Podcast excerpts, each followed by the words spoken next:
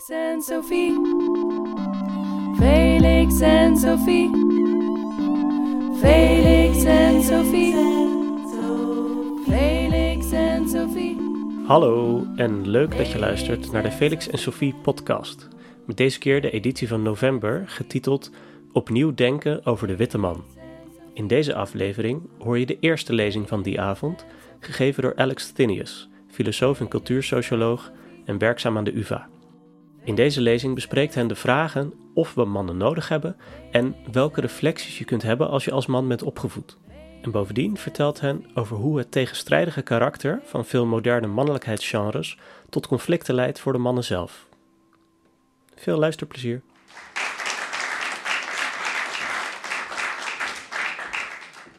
Nou, uh, hartelijke dank uh, voor de uitnodiging en voor de mooie inleiding. Um, goedenavond, uh, mijn naam is Alex, um, Alex Thinius. Ik uh, ben inderdaad werkzaam aan de U V A. Um, en uh, vanavond uh, gaat het over de witte man. Dus wat, dat, dit was de, de uitnodiging. Zijn bestaan, zijn uh, essentie misschien, zijn problemen. Uh, het, ging, het, het zal gaan over, over mannelijkheid.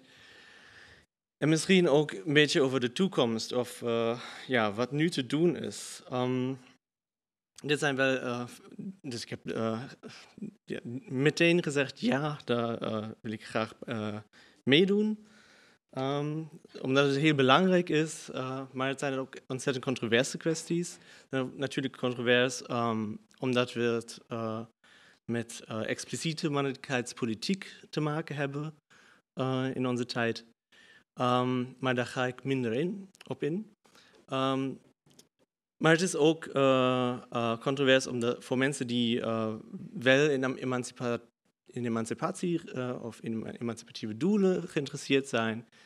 Um, en daar is een goede vraag, uh, wat is de juiste perspectief op mannen en mannelijkheid? Um, en uiteindelijk uh, het is het... Um, En controverse, uh, het zijn controverse kwesties, uh, omdat um, oh, het over mannen en mannelijkheid te hebben, betekent vaak um, dat het iets heel persoonlijks is. Um, dus we hebben allemaal met mannen te maken, um, in ons privéleven ook. Uh, veel van ons houden echt van mannen, dus als een genre, dus ik hou van mannen. Um, of misschien uh, hou je van een concrete man. Misschien uh, in, in jouw leven, misschien jouw vader of broer of jouw partner, uh, jouw opa of misschien jouw beste vriend. Uh, misschien ben je zelf een man, uh, dat gebeurt wel ook. Uh, en misschien ben je zelfs een witte cis-hetero-man met een universitaire opleiding leiding, die als autochtoon wordt waargenomen in het milieu waar je leeft. Um, Bijvoorbeeld, een van mijn beste vrienden is een man. Uh, en een van mijn beste vrienden is uh, ook een witte cis-hetero-man met een universitaire opleiding, et cetera, et cetera. Um, en op tot, uh, tot op zekere hoogte ben ik dat ook. Uh, ofwel man zijn en mannelijkheid voor mij persoonlijk uh, meer, uh, ja, meer een soort van vreemde taal is, um, die ik wel veel gebruik. Uh, Oké. Okay. Uh, goed, ik zou eigenlijk ook de rest van mijn praatje vandaag in het Nederlands willen houden, maar omdat het uh, om heel ingewikkelde dingen gaat en de tijd voor, voor de voorbereiding voor vandaag uh, ja, wat kort was, uh, zal ik het even in het Engels uh, afmaken. Uh, ik hoop dat is oké. Okay. Uh, okay, so I was asked to speak about a set of questions. Um, here they are. So what is, ma- what is mannelijkheid? Wat voor man is er nu nodig? En... Um, Wat heeft de moderne man behoefte aan? En, en dan uh, stond daarbij vooral bij de tweede vraag zouden we graag uw gedachten willen horen. Ja, yeah. so there were um, there were a bunch of other questions. Um, oops, uh. Er zijn uh, ja een, een reeks andere, andere vragen geweest die uh, die ook belangrijk zijn. Um, Okay, so I'm gonna f- I'm gonna focus on that second question, which I was supposed to focus on or asked to focus on. So, what sort of man do we need now? Um, and my first thought, honestly, was uh, none. We don't need need men. Um, okay, that's of course very controversial, you might say. Um, so con- very controversial, you might say. Um, but so let me explain. Um, so we need you and me, um, of course, uh, but we don't necessarily need men. So we don't. Of course, we need people to show up for one another, and uh, we need, you know, we need people to be in touch with themselves. Uh, we need people who are able to give and take critique. Um, we need people who are capable of mutual recognition. That's really difficult. Uh, we need people who do the caring. We need people who do the dreaming, making, thinking, cleaning, um, planning. So there are all kinds of activities where we need people for. And um, we need people to understand how their particular abilities and potentials can contribute to each other's well-being. So in their intimate relationships and society, et cetera. So we, we, we need a lot of people for this with all kinds of different abilities. Um, but I am a little bit less, so as I grow older, you know, so I'm less and less convinced that uh, this particular coordinated set of social practice genres, or, you know, that we call manhood and womanhood, that they're actually helping us with that. So I'm not entirely convinced that uh, being a man is necessarily uh, the thing that helps us do the thing that we, you know, would like to see in our lives. However, if you are a man and if you want to be a man, that's also great. Um, so this is not the, no, the point. Is not to say, you know, don't be a man, um, but uh, perhaps you can think of how to become one of those people and how to foster this these nice things in other people. Uh, independently of you being a man or other people being men. Okay. Um, yeah, right. So um, for the talk today, I thought, hmm, perhaps I'm gonna, uh, I'm gonna start. Uh, still, you know, still I'm gonna start. Perhaps say a, a little bit about what men might be interested in and how they can sort of im- improve uh, given their specific social situation. Um, and uh, thinking about this can helpfully start from uh, from the following thought. So what is it that uh, masculinity as a social practice is uh, typically underdeveloping in people? No? So masculinity as a social practice uh, practices certain skills in people, but there are certain skills in people that it uh, does not practice or perhaps even um, makes impossible to, to train while you're sort of growing up, you know, to be a man from a very small person, and then you grow up and at some point you're a man. Um, okay, and there are certain skills uh, that are perhaps underdeveloped in them. Um, and uh, so this can be one of these things that I mentioned, but not necessarily that it sort of necessarily results in you having these practices a little bit underdeveloped, but it's possible. Uh, so uh, and I'm, just, just let me highlight them. So perhaps you need to train uh, emotional literacy. So that's something that's something that uh, men are often not really very skilled at, and that they might want to improve their skills in. Uh, so learn how to read, uh, how to sense, how to express, how to make sense of uh, your own emotions and of other people's emotions in other terms than in terms of anger and aggression. So men are really good at getting angry. Um, you know, we have sort of, we, we know how to do that.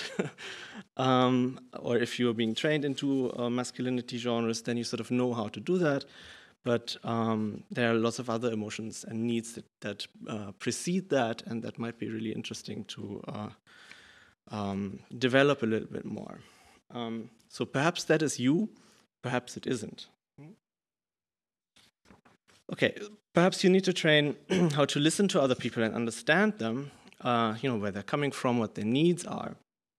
Um, so you, perhaps you need to practice a little bit listening, um, uh, active listening to other people. Um, now, perhaps that's not you, but perhaps it is you.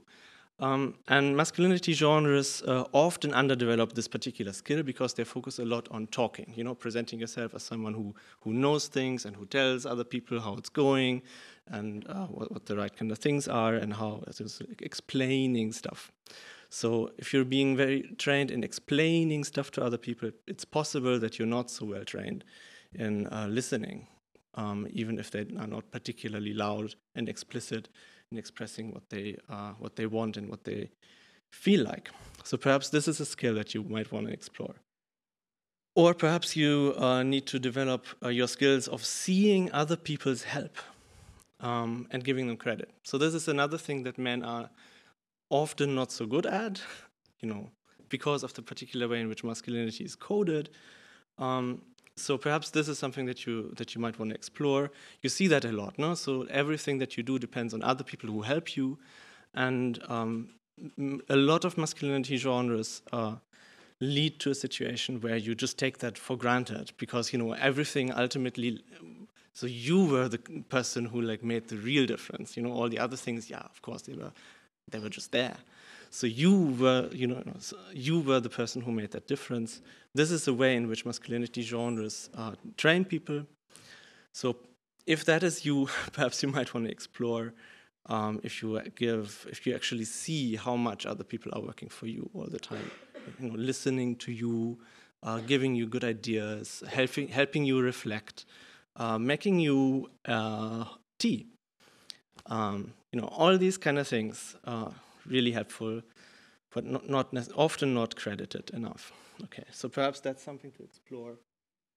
Um, okay, perhaps you're a person who uh, does not take feminine voices seriously, and that is a little bit more difficult to, uh, to identify in oneself, because it's, um, yeah, it, yeah, so you need a lot of reflection by other people who tell you that when they see that happening, and then you need to believe them, and you need to sort of be very critical, et cetera. But perhaps that, so perhaps that is you um, as well. I don't know. Um, so here's a story that uh, Sociology of Masculinities used. Uh, Michael Kimmel used to tell. Uh, he used to co-teach this course with a uh, with a woman colleague. And um, the first semester of the course was by the woman colleague, and the second semester of the course was by him. So he came in after the first semester into the class and and uh, and said and, and like opened opened the laptop and said the first words, and then a student came uh, in the break and said, "Ah, finally an objective voice. Thank you so much." Um, and sort of he he tells the story as an example. To, to uh, as a really good example that shows how um, how how common it is for, for, for men to apparently sit there a whole semester listening to, you know, a full professor, proper teach sociologist, and everything that this woman says is sort of booked as ah yeah, huh, huh, huh, huh, yeah whatever. Ah, finally there is the objective dude. You know, please tell me what privilege is. What? How do you spell that? Yeah. So, um, okay, just as an example, this is something that um, is a bit difficult to spot if you are this, but it is uh, surprisingly uh, pervasive. And, um, okay, then there are also more more, uh, more explicit forms in which this happens, in which we are actually t- not just talking about taking feminine voices not so seriously, um, if they're coming from women or from men, um, but in which it is also actually about uh, mocking and devaluing uh, f- femininity. Um, and this is what I want to focus on uh, next. Okay, so here's another suggestion. Um, you could try to not hold other people to the standard of masculinity. So this is a, another way of saying this, no? So if someone speaks in a way that you perceive to be feminine or not masculine enough, you could perhaps not say, ah, you know, I'm, so I'm very sorry I say, I say this, uh, I sort of quote this, you know, ah, what a pussy. So, you know, perhaps this way of devaluating uh, other people's ideas or ways of being in the world as uh, effeminate is... Um, something that you could perhaps stop doing if you are doing that. And if you're seeing other people doing that, you could perhaps intervene and say, you know, this is not, not cool. So we don't do that. Um, and let me just uh, zoom into this a little bit, because it's actually quite interesting. Uh, so if you're ridiculing um, effeminacy, um, there are several things that are happening there. So one thing is that you're actually devaluing w- women. Because women are the people who are in society supposed to be that supposedly ridiculous thing, right? And so if you're saying to another supposed man, so-called man, um, uh, yeah, you know, w- what a pussy, uh, and you mean and that has this devaluing uh, character, um, what you're actually doing, you're devaluing women um, by proxy.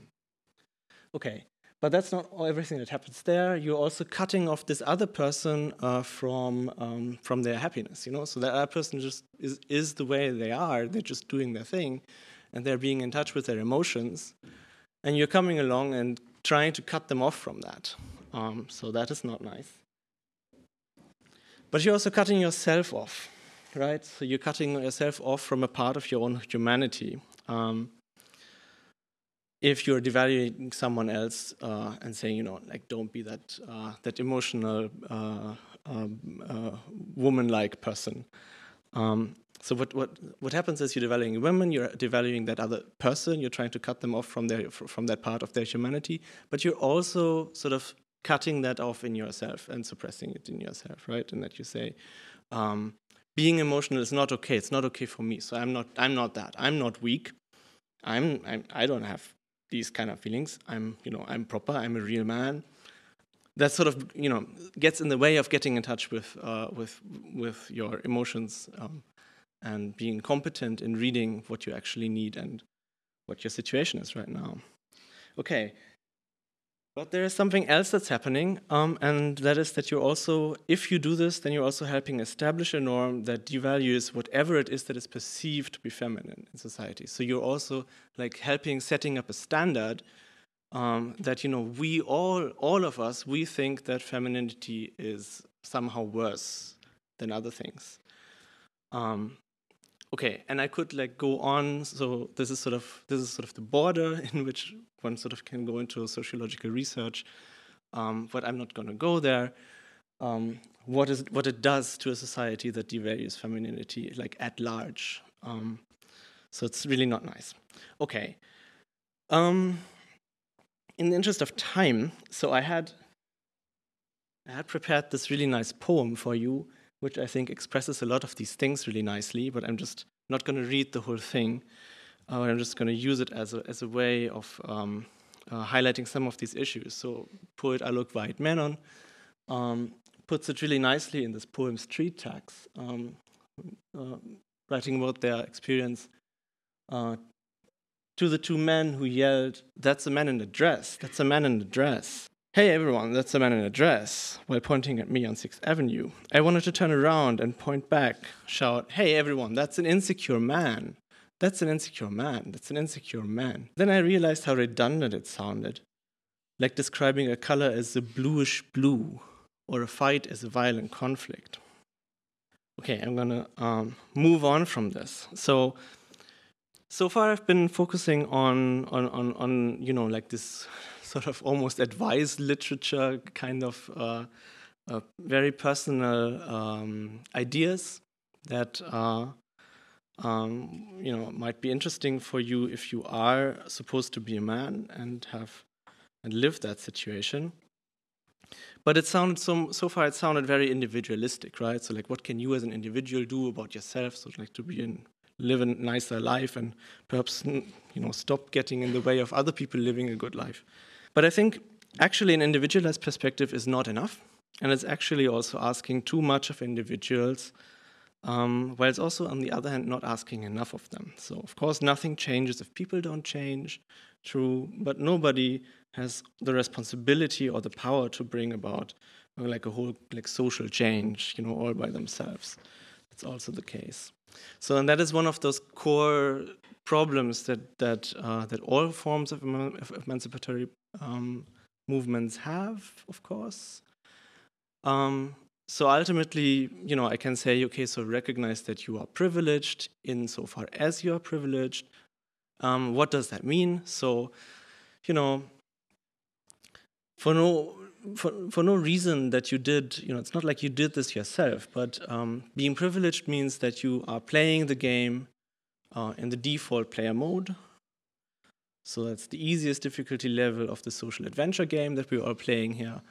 And that helps you a little bit to understand that perhaps other people are, you know, for no fault of their own, playing it on some kind of a more difficult uh, um, um, mode. it does. No, it's it's a way of you to um, put yourself a little bit into perspective, and that would be, I think, very helpful. Of course, can um, but ultimately the question is: so how how much can can this go? Um, now, uh, okay. Perhaps, and this is the thing, so you never know what the audience is and where the audience stands, and so so. So with this talk, I was like, I don't know. So perhaps you might wonder, well, but what's actually, you know, what's what's wrong with masculinity in the first place? Place why why do does anyone need to change? Like, what are you even talking about? Mm, you know, all this informal life coach advice, um, which is also not really part of my research, by the way. Uh, so great, but you know why? uh, why is this something that we might want to talk about? And this is the point where, of course, I could sort of go into what I actually do for for, for my research and give you sort of an analysis of the of you know masculinity and, and gender uh, that I think would motivate um, you know you to see how bad it actually is. Um, but honestly, I don't really know where to start, and that is part of the problem. Um, so what I will do is I will just use the rest of my time, um, which is not so much anymore at all, um, to just um, present the finding to you that I have on offer.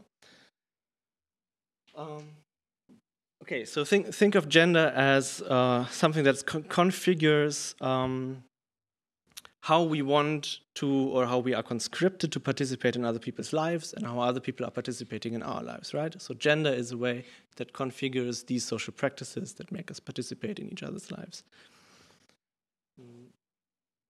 Okay, and then there are different ways of constructing gender or structuring these social practices, that is. And uh, I think if you look at lots of, uh, yeah, the ways in which we do masculinity, you will find this. Um, masculinity is constructed as bruteness to be civilized. Um, so here you can see some of this. I could go into deeper analysis of all these things, but basically um, what, it, what it boils down to is this thought. So in order for someone to be practiced as a man or for an act to be practiced as masculine, two things need to happen. So they need to enact bruteness and they need to enact uh, civilizability. So if there is an act that is only brute, with nothing that counts as civilizability, um, then we don't understand this as a manifestation of masculinity usually. Um, but just, you know, for instance, as Godzilla. Godzilla is very brute, but is not civilizable. So Godzilla is not a man, um, in case you were wondering. um, okay. But, or think of the Beauty and the Beast. Yeah, which is, I think, almost a paradigm case for this, you know, like, so the beast, need, beast needs to be transformed into a gentleman, uh, of course, through the love of the woman, whose sort of worth as a woman is measured at how much love she has to transform and how much, like, effective that love is in transforming the beast into a gentleman, how with this rose and all. Okay, anyway, but what you, sort of the end product of this is still, um, of course, a civilized beast. It's a gentleman beast, but it is also still the beast, and that that that that element of of bruteness and beastness that you see in the end result of the brute that is civilized um, makes up a whole lot of that erotic charge of uh, people who are practiced as men. And I think that is something very important to notice. Uh, which, by the way, if we were to go into how sort of gender intersects with racialization. Um, you know, there's a lot I could tell you about this, how, uh, um, you know, whiteness and, like, so whiteness as a social category, category intersects uh, with um, coloredness and blackness to construct masculinity as brutes to be civilized. Uh, okay, but I don't really have the time to go into this in detail. Um, So, but I think this is, first of all, very interesting, of course, as a point of analysis, um, but I think it's also extremely important for um, emancipatory uh, insights, and um, right? Because, um, so for one, one thing that, that this shows you is that um, masculinity does produce double binds for men, and one of them is that in order to be a man, you need to be a dick. And of course, being a dick is something that uh, you should try to avoid, because it is something that is not nice, and that is then also sanctioned as as bad.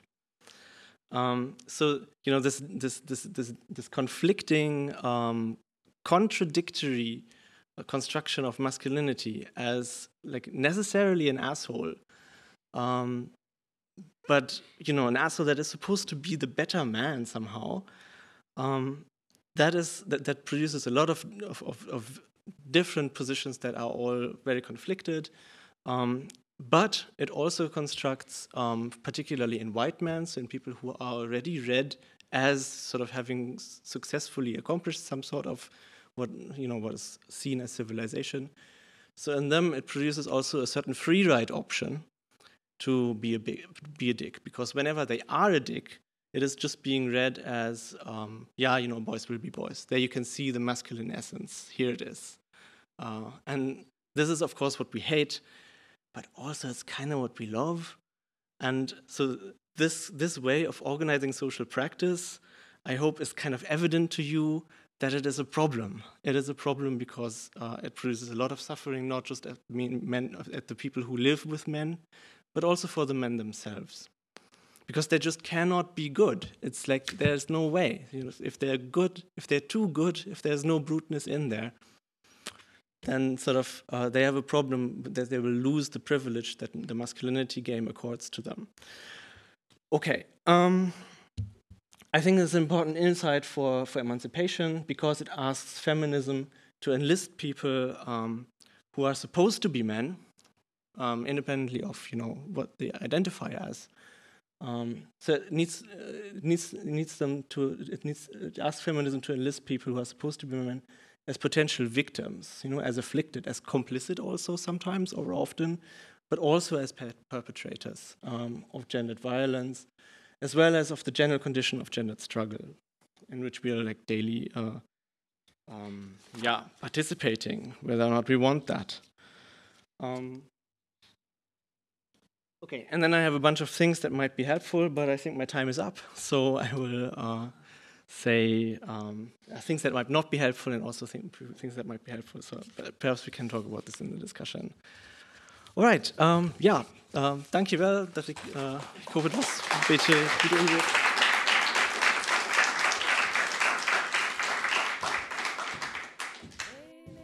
Bedankt voor het luisteren naar Alex Thinius.